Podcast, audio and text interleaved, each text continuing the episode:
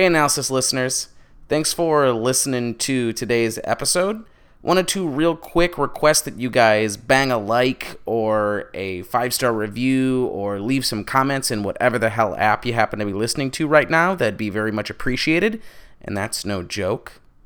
And before we get started, wanted to mention that I noticed Glenn Fleshler, the murderer from True Detective Season 1, and the bad guy in Barry Season 1 happened to be the clown that gives Arthur Fleck the gun, and we find later in the movie with some conflict. And I didn't mention that on the podcast, but I want my fucking credit. So, anyway, that's all I have to say. Please enjoy the show, and thanks for listening. For my whole life, I didn't know if I even really existed. But I do. And people are starting to notice. When you bring me out, can you introduce me as Joker? Recording, recording? Yeah, recording? Recording, recording. Sounds good. All right, welcome back, analysis listeners. Welcome back to the podcast, Mr. Colin Shea and Mr. Mike Hammond. Welcome back, guys. What's up? Hello, analysis. Missed you guys. I feel like it's been two years since I've been on here. Yeah, what was the last thing you you did? Um, it couldn't possibly have been. No, it wasn't the horror thing, was it? No, no, no. It was. I think it was Mount Rushmore of comedy. That was. or Mount, Mount oh, Rushmore of yeah, 90s yeah, yeah, comedies. yeah, yeah, yeah, yeah. The comedy. Yeah, it has been a while. That was early June. So goodbye summer and hello fall. And we've got a perfect movie to kick off the fall for us. We've already been talking a little fall when we've been talking about South Park coming back on the air and everything, but it's not really fall until you start painting your face and, and stabbing people in the face with scissors. So today we're going to talk about what was I'll be transparent and honest with you guys. My number two anticipated movie this year maybe three. Irishman's pretty high up there, but uh, a highly anticipated movie nonetheless. Joker, directed by Todd Phillips and starring Joaquin Phoenix. Everybody knows that by now. Uh, but you guys uh, were a little reluctant to dip a toe in, in the waters of I, of this Joker movie, and uh, wanted to get you guys on to share some thoughts on it. A lot of people going out to see this movie in the theaters. A lot of conversation around it. Uh, good hype, uh, sometimes bad hype. Internet terrorism going on, all sorts of things surrounding this movie. But let's just talk about the movie right now. Uh, what did you guys think of Joker? We'll start with you, Mike. Well, Bob, to your point about being a little apprehensive about seeing it, I think we've talked about this a bunch of times. Uh, I'm not a big comic book person in general, obviously, and I'm exhausted with how many of these movies there are. And we'd always joke about how there seemed to be a handful of people who sort of refused, from an actor perspective, to jump into these films or do any kind of comic book movie. So that'd be like Gosling, Joaquin Phoenix, and Leo. It's kind of like the only three dudes that were like, I'm straight. I don't really need to do this. Um, I'm gonna do my own sort of project thing. And you see a rest of really talented people do these movies, and we'd always joke about this group of people who wouldn't do it. And that's why when the Joker was announced, I was just I couldn't believe he that Joaquin Phoenix was doing this movie. I didn't get it. I didn't get why he would do it. Because there's just so many of these Joker movies. Really, there have been and there are going to be going forward. And then once you see the movie, you get why he took the role. Because I can't remember a movie that's as much of of a character driven movie in terms of screen time than this. I mean, Joaquin Phoenix is on the screen for what? Everything but. There's no break of like 10 seconds that he's not in the movie. This is Joaquin's movie, obviously, and Todd Phillips just rode that horse to the end, and it was a great idea to do that. Yeah, I like what you said about how there's certain there's certain actors, and I've had this debate a bunch of times around Leonardo DiCaprio. Everybody would drink, but some people would be like, "Wouldn't it be amazing if Leo was the Joker or the Riddler?" And it's like, no, I want him making real fucking movies. Like if he's doing that, then he's not going to be able to do Once Upon a Time in Hollywood. So let other people put on capes and masks, and let him make actual film. And, and Martin Scorsese came out and he said uh, quite publicly now that Marvel movies aren't film; they're amusement parks. Film is human humans interacting and, and making art for humanity and to reflect humanity, and that's not what these movies are. And to some degree, I agree with them. I don't want to break down that entire argument today, but I'm I, I want Leo making films, not to sound like a snooty person, but when Joaquin Phoenix signs up for this, there is kind of a ah, like there's a, a, a light that goes on, and you're like, this man normally is very selective with his scripts. There's probably going to be, he basically brings instant credibility to the project, and it makes me interested. Then you get Todd Phillips aligned to it, and a lot of people know Todd Phillips as fart joke, jerk off joke, old school, road trip, all these comedies, but when you start to look into his filmography, this dude started make he, he started on the scene making a documentary about GG Allin and this like punk rock scene and it's super gross it's really grotesque it's, it's really hardcore and then he was signed on to do hbo's taxi cab confessions you guys remember taxi cab confessions yeah. Yeah. He did so that? he did that shit. Like that was he was a he was a director and a producer on that show, and that's kind of how he broke into Hollywood before he started doing his comedy things. And it seems that Joker was very much he wanted to start to make a transition into gritty kind of he wanted to basically make a crime movie set in the early 80s and the only way you can do that now is basically with clown makeup on and under the veil of a superhero movie so he to me, it seems like he found a way to, to, to make a movie that isn't really being produced right now, but it's linked to the Batman series. So I don't look at it in the same vein that I do the other Marvel things, the other Marvel projects. I guess that that was my initial thought. What did you think, Colin? Uh, it's funny that you bring up Todd Phillips. I don't know. I, I feel like he was the one that uh, almost made me less excited about it. Similar to what you guys are saying, I was obviously very excited when Joaquin Phoenix was attached to it. Todd Phillips, I thought if anything, he fit the Suicide Squad bill a lot better. You know what I mean? Like something that was going to have a bunch of comedy thrown into it, that was going to have uh, like a balance of action and comedy. So I kind of was anticipating something like that. But in general, I mean, for me, this is a movie that needs a second viewing, if I'm being honest. But right now, to start with like a spoiler free, I guess I'd say it's it's possible that this movie has a similar impact on superhero movies uh, that Batman Begins had. Um, uh, Batman Begins like set the stage for the world to take superhero movies and comic book storylines more seriously. Um, and Joker, and, and, to an extent, maybe Logan before it, but really, really Joker here, it potentially will mark the beginning of an even darker statement style genre piece for, for superhero movies. Now, I know that will be music to Hammond's and Scorsese's ears because basically I'm saying it might usher in even more superhero movies into an already crowded and saturated market. But in many ways, this was a bold. It was bold. It was brave. It tried to sink its teeth into some commentary on the current state of our, you know, society's combustibility.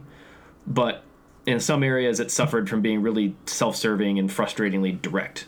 But all in all, on a scale where I often grade movies, I, I would say it was an enjoyable watch and definitely worth my money. So people should go see it.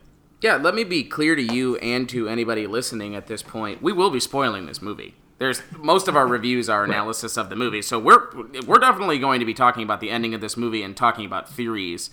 But I definitely got a text from Bobby Peterson, who's a regular guest on this show, and we shared a sentiment that was he said, "Man, that movie had balls," and that movie yeah. it definitely takes the audience and pushes them into out of a out of a comfort zone almost immediately.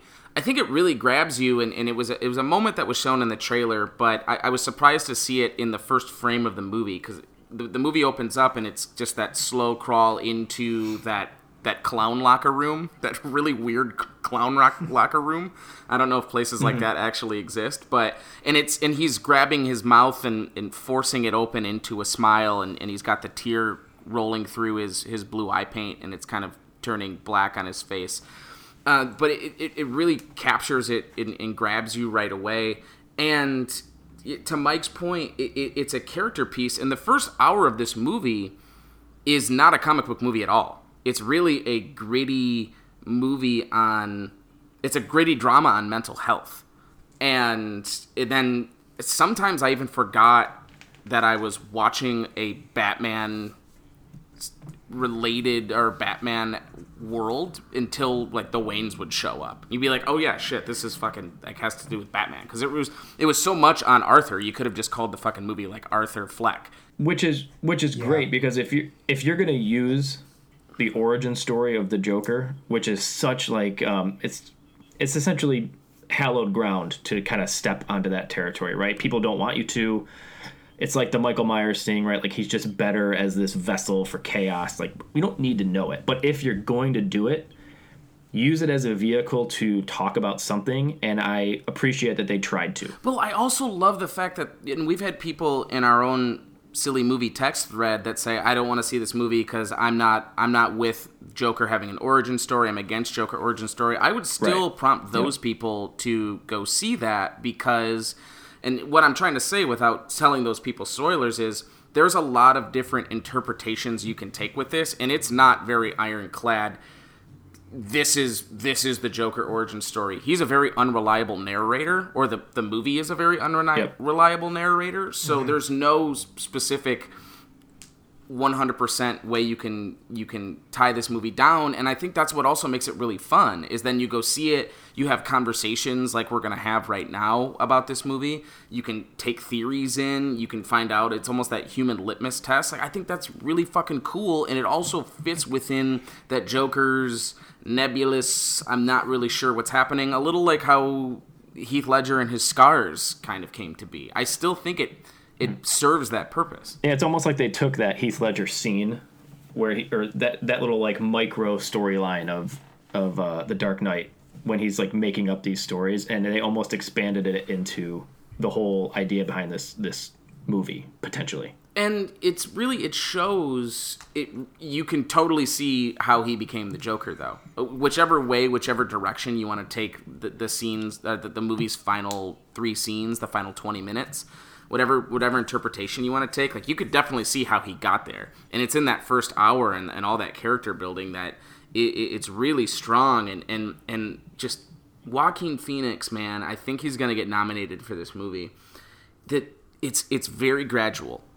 His you can it's it's not just like one minute and then he, he puts on the makeup and all of a sudden he's the joker. It's it's it's it's, mm-hmm. it's It's a yeah slow every burn step that that movie takes every step that movie takes he's crawling Very closer slow. and closer to that moment um where he's on the talk show Yeah, yeah. The only thing I'll say a little bit to Colin's last point, what you're saying, I agree, Colin. This could usher in a new creative way to sort of set more grounded comic book movies that have something to say about society and just have more real elements to them. But I, I mean, how many people can do this? But Joaquin Phoenix just did there. That movie could have been awful. Like if you Could got have somebody that. who wasn't that good, my God, it's yeah. I honestly cannot remember a movie. I'd have to really think. He's literally on screen. I don't think there's a five second break in it. He, he is the entire movie. The female character is really serves a purpose we can talk about, but really isn't even in the movie. Even Robert De Niro's on screen for less than five minutes. No.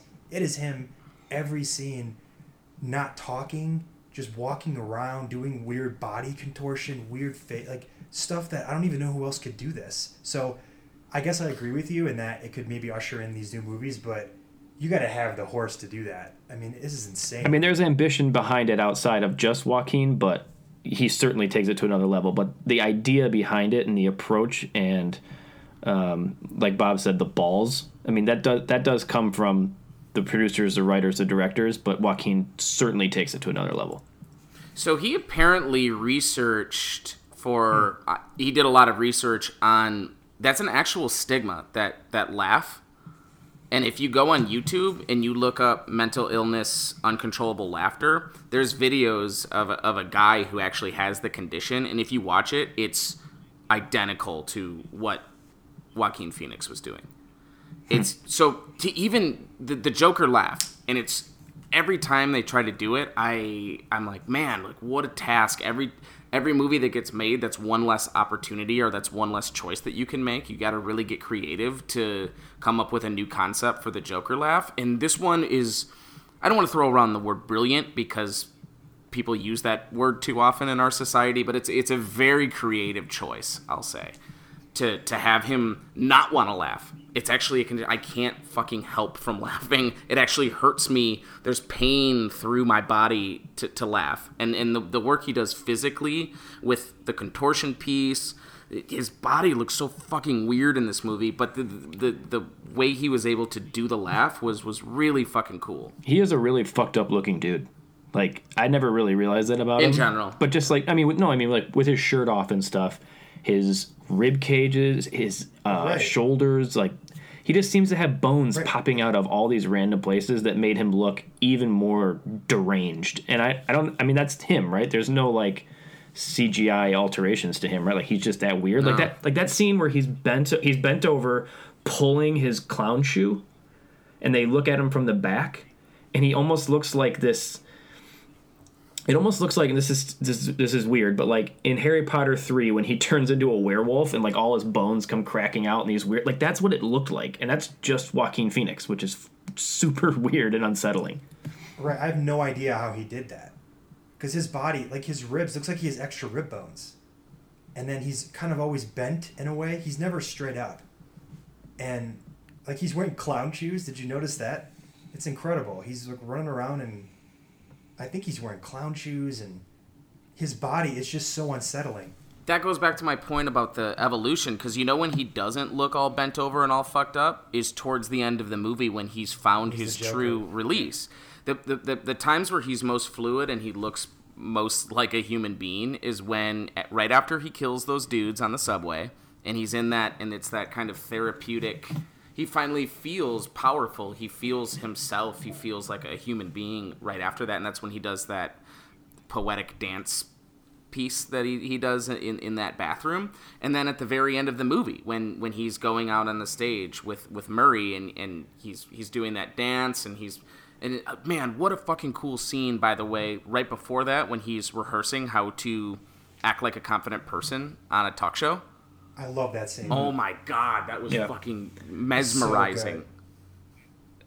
This might be an Uh, appropriate yeah. time to bring bring up a question since Bob, you just said like the the char- the charisma that kind of came out at the end. Did you guys think there was some symbolism with the stairway, where I feel like almost every time we see him with the stairs, the outside stairs, there's like where he, the the stairs that he gets chased by the cops in. yeah But throughout the movie, he he's ascending them. I think almost every time we see him, he's going up the and stairs. he's struggling he's struggling to that- climb the stairs Yeah, I feel like he's struggling to like meet the high expectations of society. I feel like, and then not until the last time you see him, where he actually is this confident, fully formed Joker. Now that he's descending into like the Joker madness through this euphoric dance and strut and complete comfort within himself. Um, did anybody else feel that? Yeah, for sure. That Oh, yeah. that's definitely something he's trying to communicate. He's he's rising these stairs. He's struggling to get up. He's struggling in life. He's he's he's struggling to in this conformity. And then once it's once it's all broken down, that you get that moment. Yeah, I think uh, this movie has a lot of. I'm not sure what the if there's a term for it or not, but the mirroring of the beginning and end, and where the character is and where they end at. It's very deliberate. That's part of the first hour of the movie. He's also, you know, full on dancing down the stairs, in this sort of bizarre. Uh, I love the dancing. I don't even know how you would explain that. It's sort of like he's not really good at dancing, but he is, and it's kind of like circus dancing, but it's kind of not. But I think that that's part of that too, Colin, when he's like dancing down the stairs. Um, and to Bob's point, I think that's a great observation where it's like he stops doing what you would consider weird behavior for him once he becomes the Joker. It all makes sense, which is really impressive, just storytelling. It's it's it's violence. It really is. That's when he's is his most free. Is is when he's finally able to take back control of his life, and it's it's through violence.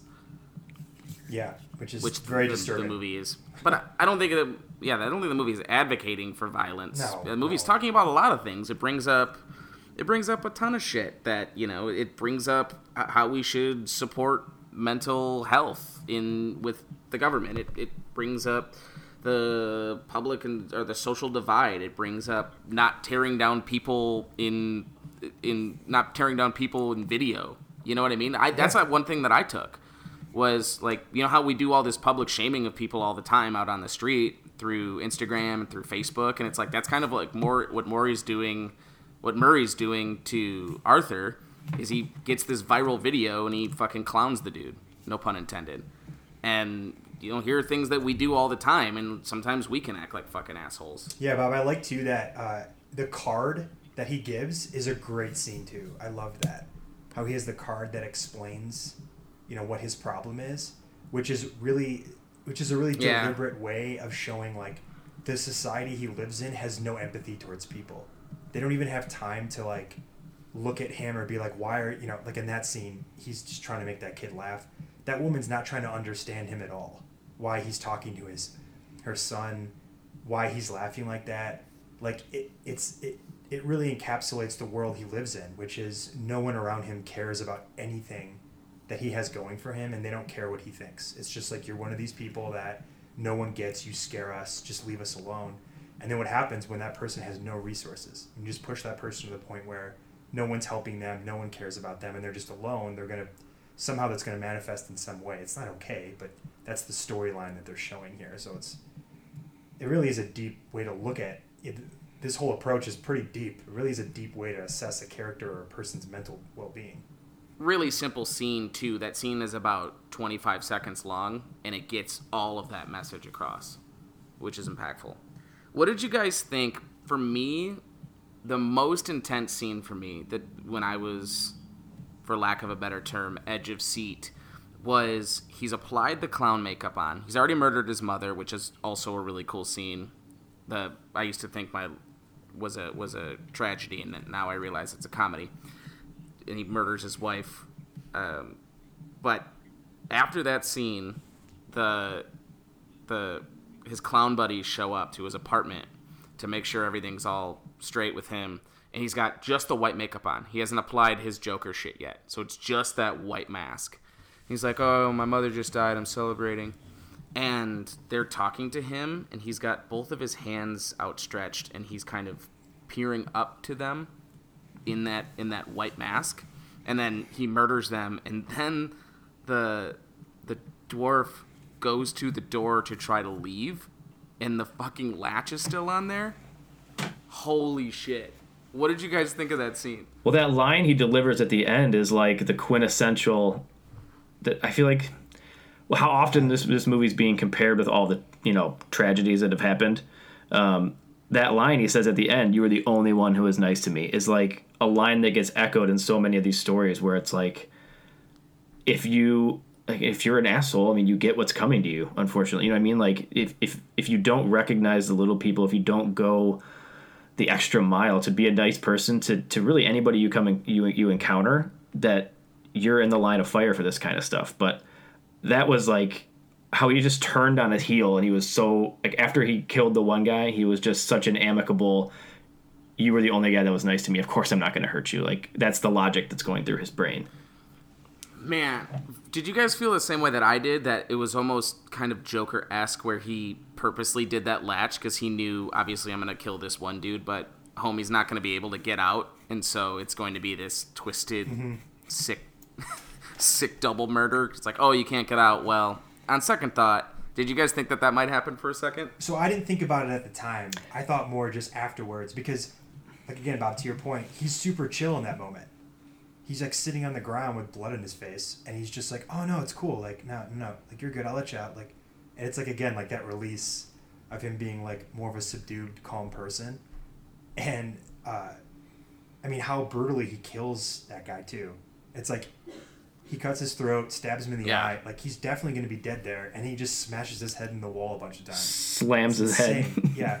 Just Yeah. a very, very, very dis- Man. Again, very disturbing murder, and it's really the only like Colin, brutal. I mean, the gunshot thing is one thing, but to like kill someone with your hands like that is pretty. I mean, the way they did that was great. Colin, did that the moment where he tells t- to your point when he says to the guy, "You're the only person that was good to me." Dane Cook used to have a bit where he talked about the weird guy in the office. You guys ever remember this bit? No. He he talks about the weird guy in the office and how he always would give him candy bars. tell you something. Any job I've ever had in my life, I talked to that guy. I would talk to him. I'd find him on purpose, and I would have little chit chats with him, and I would be very interested. I'd be like, "By the way, here's a Snickers. That's for you. Peanuts, caramel. Put that in your mouth. Enjoy that."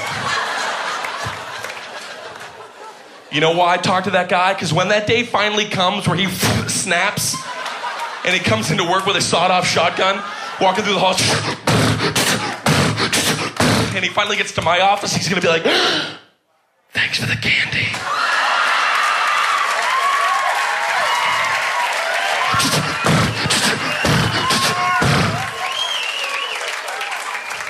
You laugh now, but you know Monday morning you're gonna be like, "Hey, Marcus, how was your weekend? What'd you do? Here, I bought you some pens for your crazy pocket. I know you love pens, and I happen to love pens too." It kind of reminded me of that. A little Yeah, bit. I thought the the, the te- most tense scene was with uh, the quote unquote girlfriend in her her apartment. Yeah, that was.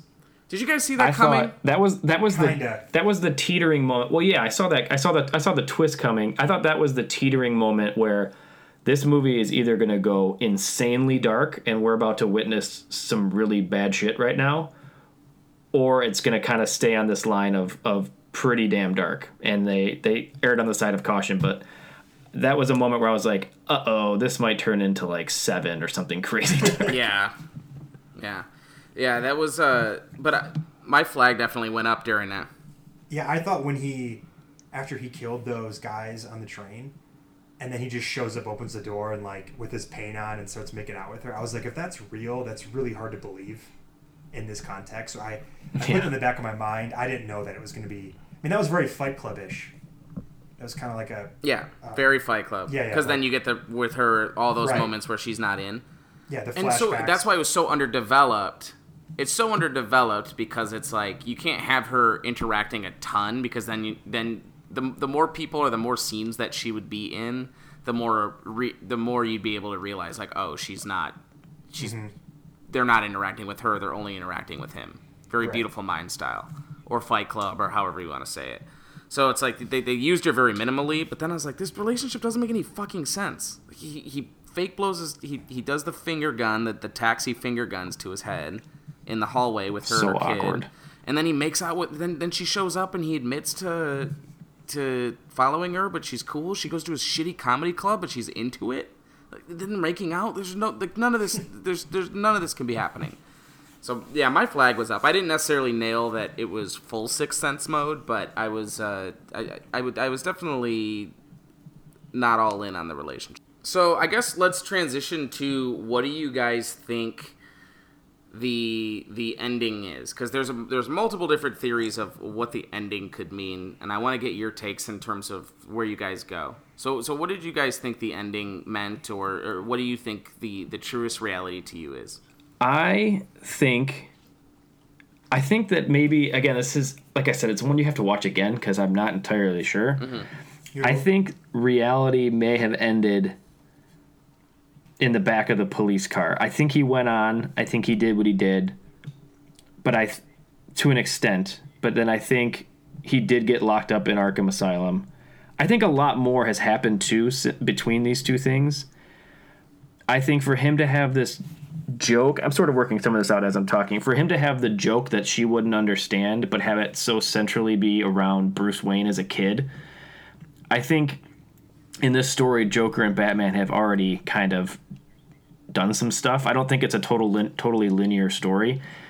And I think a lot of the details he's just making up in these meetings with his uh, therapist. And it again goes back to like, it's a movie that gives you all the answers, but also gives you no answers. And in a way, that's it's like the Killing Joke comic that I think a lot of this was was based off of. And I know Bob, you're gonna make fun of me or whatever, but I actually do have that one, that graphic novel Sweet. and where he and he amongst other amongst other things talks about like um how he wants his past to be multiple choice essentially which again goes back to the Heath Ledger thing where he's just kind of making up stories and adding whatever he wants whatever he finds interesting and I think a lot of it happened I think there's a time jump in there that we're not privy to because I think he actually has had some encounters with Batman at this point um, I, I, I don't know. I think that's kind of where I'm landing at this point. Okay, Mike, what do you think? So to Colin's point with the ending, I think there was an allusion a little bit to the earlier scene when God, what's the show called?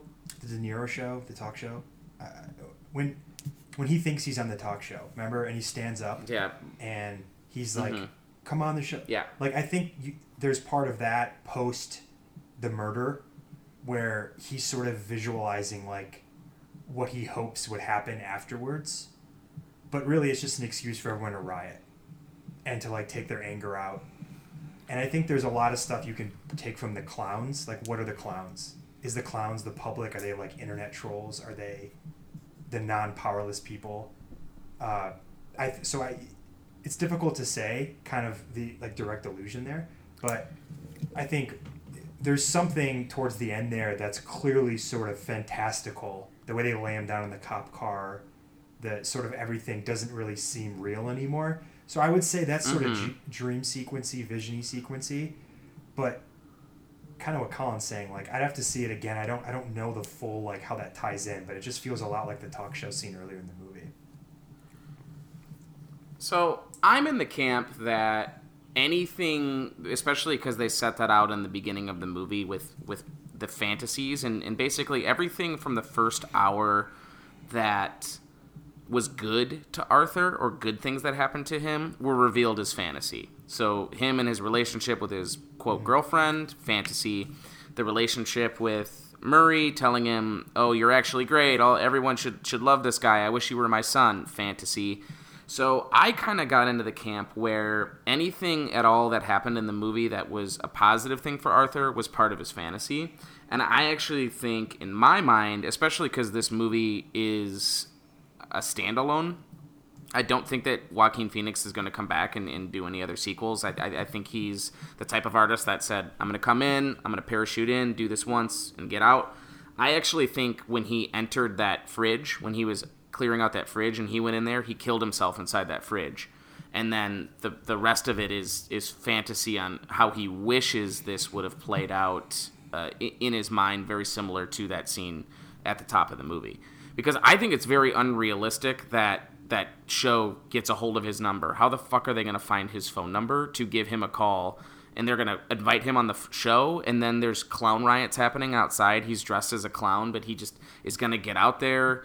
Uh, I, I just think the, the way everything plays out, the way that they they bring him out and, and they pull him out of that cop car and everything, I just think everything happens way too well for the Joker. Um, so I think that's that's kind of the place I'm in is that he actually kills himself in that fridge. Otherwise, why does he go in the fridge? That's really Right? interesting. He goes in the fridge just to Because I get didn't out of get the that fridge. scene, and I thought when you, if you went in the fridge, how could he open the fridge if he shut it? I was thinking that the entire time, actually. Yeah, I think he just goes in there to to either suffocate himself or slit his wrists or kill himself or something. I think that's for me that that scene doesn't make any sense unless it's him going in there to die. Uh, or the other way you can do is that um, at the top of the movie they show him in in all whites in a white padded cell banging his head against the wall, and then at the very end of the movie he's back at Arkham Asylum. Um, that this whole thing was a, a fantasy in his head the entire time. That's the other way you can look at it. Uh, In my opinion, if you're going with the everything that happened to him that was good was inside of his mind. hmm. Yeah, that makes a lot of sense. It's difficult to make those clear markers in the movie and when that happened, but I guess it's not that hard to consider the idea that that's an underlying theme or like, uh, right? Like that's Yeah. that's kind of the double entendre of it. You can just watch it as entertainment, direct storytelling, or you can like take these other like breakaway moments.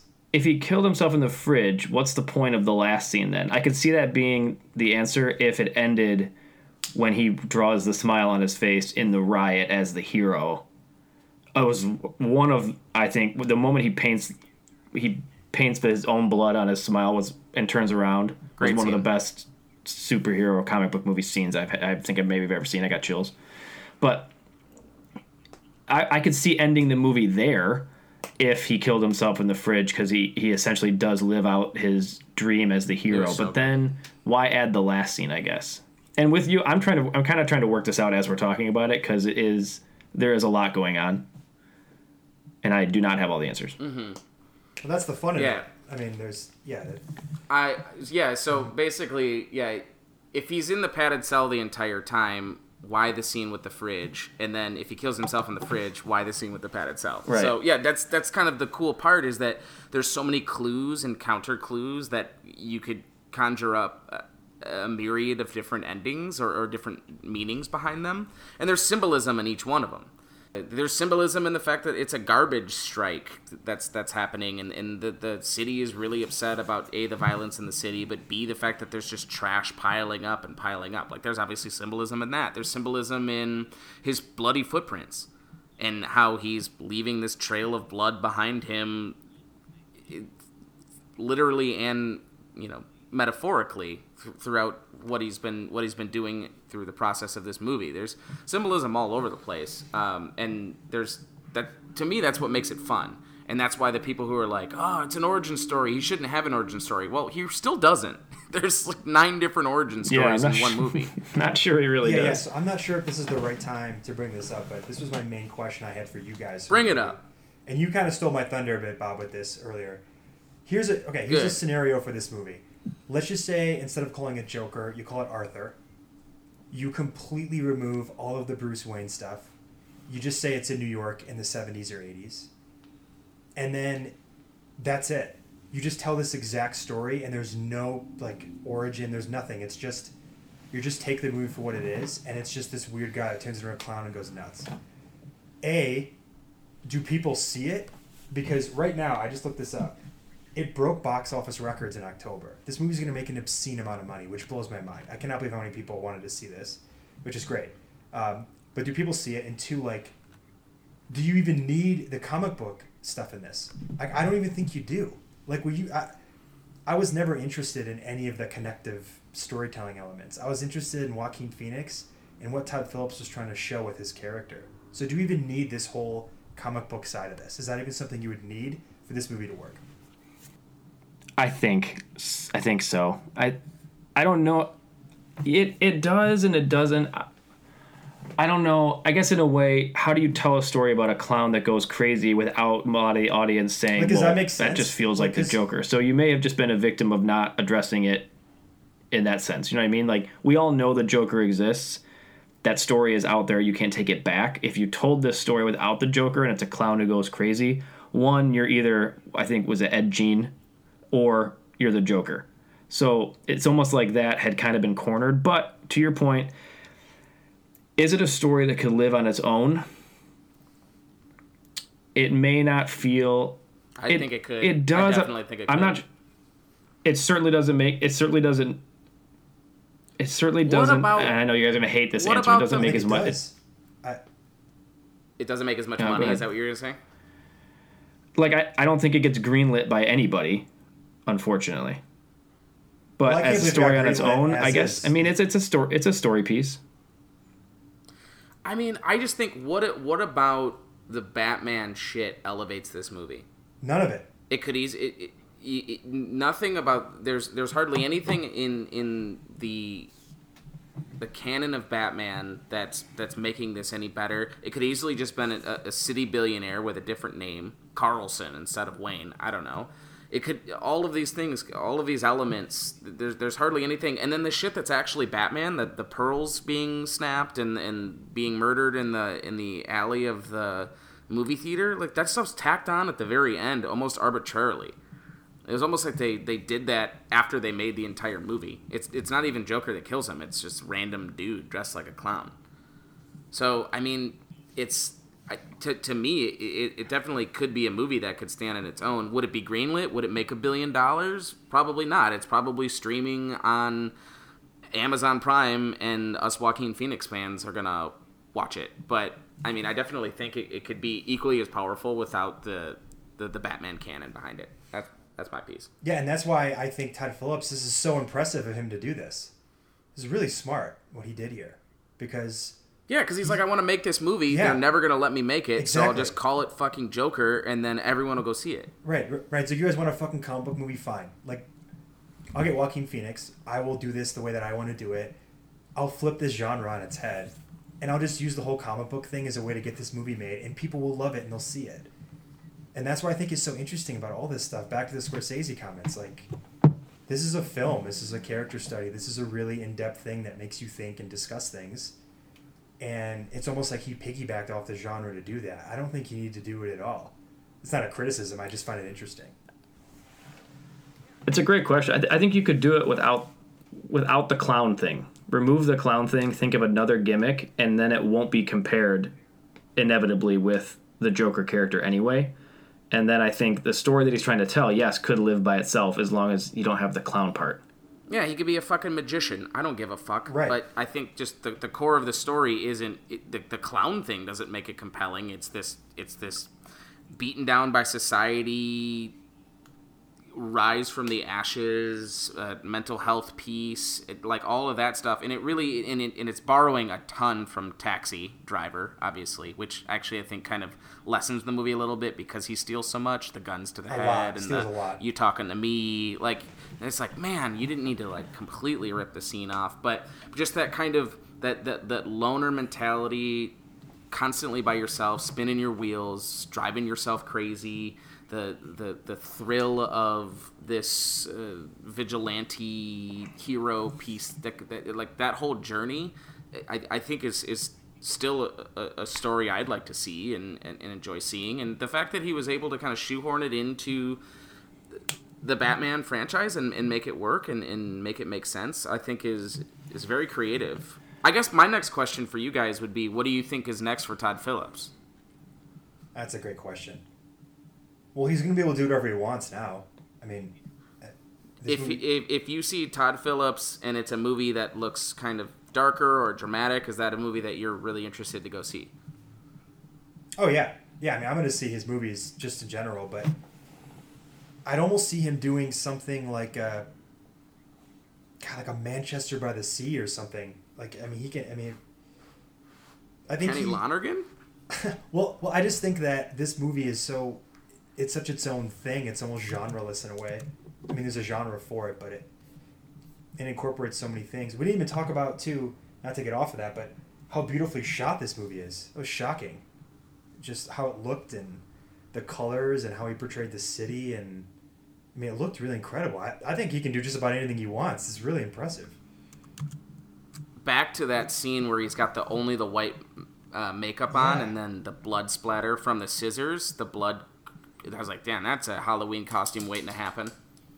Yeah, and then the scene when he's he's like you said, the scene when he's practicing his mannerisms with people is incredible. When he thinks he's going to be on the show, and then he's behind the curtain and the colors, and he's sort of getting ready to move or dance, and it's like a twenty second scene. You're just mesmerized by it. It's really hard to do that. Yeah. film something like that.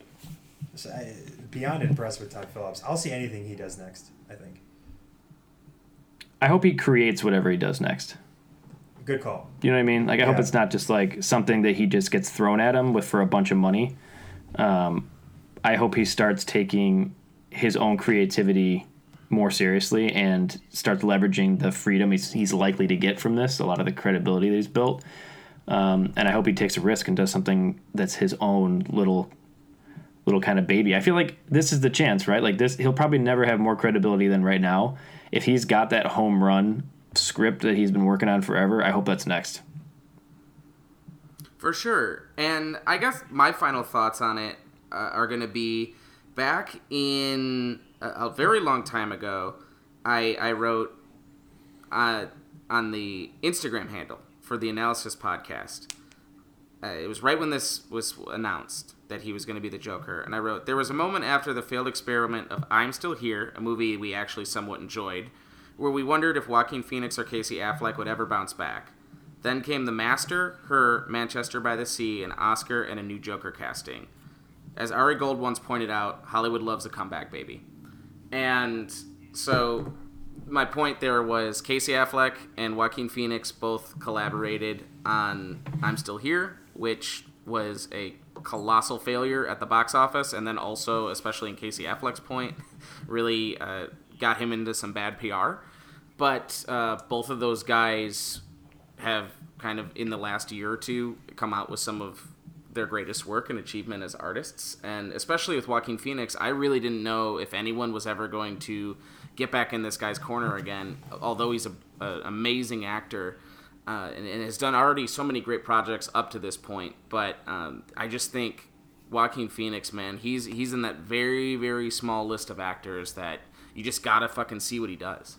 And if you haven't seen his whole catalog, go watch some of his other movies, some of his other smaller stuff. The guy is an incredible talent. Is he gonna win for this? I don't know. Oscar? I don't know. I haven't seen all the movies. I mean, I think obviously you guys know I'm going to be quietly rooting for Leo in what I thought was probably one of his best performances in Once Upon a Time in Hollywood. I know the Ford versus Ferrari has uh, Matt Damon and Christian Bale. I, I, I heard that's going to be really good. This looks really good. Uh, I mean, you got the a lot of people are loving the Irishman. Yeah, but if that has Bale, Leo, and Joaquin in the same year nominated, that's gonna be wild to see who wins. It that. won the Golden Lion at the Venice Venice Film Festival. The movie did, but Joaquin did not win for Best Actor. So I don't know if that's going to be a you know a harbinger for for things to come at the Oscars. But the movie got a little bit more respect than Joaquin did, surprisingly. So who knows if that'll be what we see. I think this movie will be nominated. I think this is the the very movie. These types of movies is why they expanded that category to ten. Definitely. So they, it's like we gotta have the Joker in in the category. Well, and if you look up Rotten Tomatoes too on this, which is you can take it for what it's worth, but the critics sixty nine percent, audience ninety percent. That's a decent gap. I mean, the Yeah. critics don't love. The, and there's a bunch of reasons why. There's, you know, there's all this other stuff with this movie, but uh, that's probably not boding well for him actually winning. But very, very, very interesting to get nominated for this kind of role and how an academy views that and who votes for that and how, like again, that's that's Scorsese and Spielberg and all this stuff. Like you know, they're changing the way these movies should be viewed. It's technically a comic book movie. I'm It's I'm really sick of the old man. Get off my lawn. It's like Scorsese's and Spielberg's bitching about new movies. It's like, all right, guys, Yeah, it's, no. it's past you up, man. It's so funny. You guys don't you guys don't own Right, right. movies. Right, right, right, right. You didn't invent movies. Any final thoughts, guys? ambitious take. I hope we see a couple more like this, and I hope it's a comeback for. I, ki- I'm kind of calling it it a comeback for for Joaquin. Um, I'd like to see him get some some super interesting roles moving forward. Um, and like you said, interested to see what, what the future holds for, for Todd Phillips moving away from the comedy life. My final thoughts are. Uh, I guess you could have said this after Heath Ledger, but I don't get who takes that next Joker mantle and can do anything like this. It'll be amazing to see who else can try. Uh, I mean, you have Jared Leto doing whatever the fuck he's doing with Yeah, fuck that guy. But like, right, right. Whoever's taking the actual next role of this is gonna like that man. You now you're staring down Jack, Heath Ledger, Joaquin. Like, If you're Jared Leto, aren't you a little pissed right now? what you suck? You Like mean? you're the guy. Yeah, you're the guy who came in between Heath Let. Well, I mean, he well he got like- cast in a movie that probably asked him to play this absurd version of the Joker, but I mean, Leto's a pretty good actor. I mean, he could have done a decent job with this different take on Joker. If I'm him, I'm kind of like, fuck, I just came at the wrong time. Well, if you're him, you're like, I'm just not Joaquin Phoenix. What are you gonna do? Yeah. it's like you're playing Michael Jordan basketball. It's like, yeah, I can't Yeah. do that. Sucks to just suck. take it. Man, if they get two people nominated for playing the exact same comic book villain, it's the Joker is just dunking all over every other comic book Great villain. call, yeah. It's crazy how how much more impactful. Yeah, I'm just anyway, those two, and not to mention Nicholson. I mean, it, for all intents and purposes, even probably oh, the most iconic of the three roles, even though it didn't get nominated. I mean, it's going to be like Hollywood lore, the Joker role. Okay, who can do it? Yeah. Yeah, it is. Man, I'm so yeah, I'm so happy that this Joker wasn't dipped in a vat of acid or anything fucking like that. It's just it was really raw, uh, raw and gritty, and I was all about it, as you could tell from my last 50 minutes of commentary. But uh, Hammond, thanks for coming on. Always appreciate you. Thank you for having me. Yeah, and the analysis version of a Joker, Colin Shea. Thanks for coming on, you piece of shit. I might have exactly the same amount of appearances as there have been film versions of Joker. So there you Yeah. go. You guys, you you listeners, please remember to like and subscribe. And thank you guys for always joining us. And we'll talk to you next time. I wanna be a comedian. I could be just like Murray. But when I tell my mom, she says I need to be funny. Now she'll suffocate. I'm just a great big joke, but one that's not funny. I try stand up and choke, but killing comes naturally. I just want some love. In my head, you give it to me.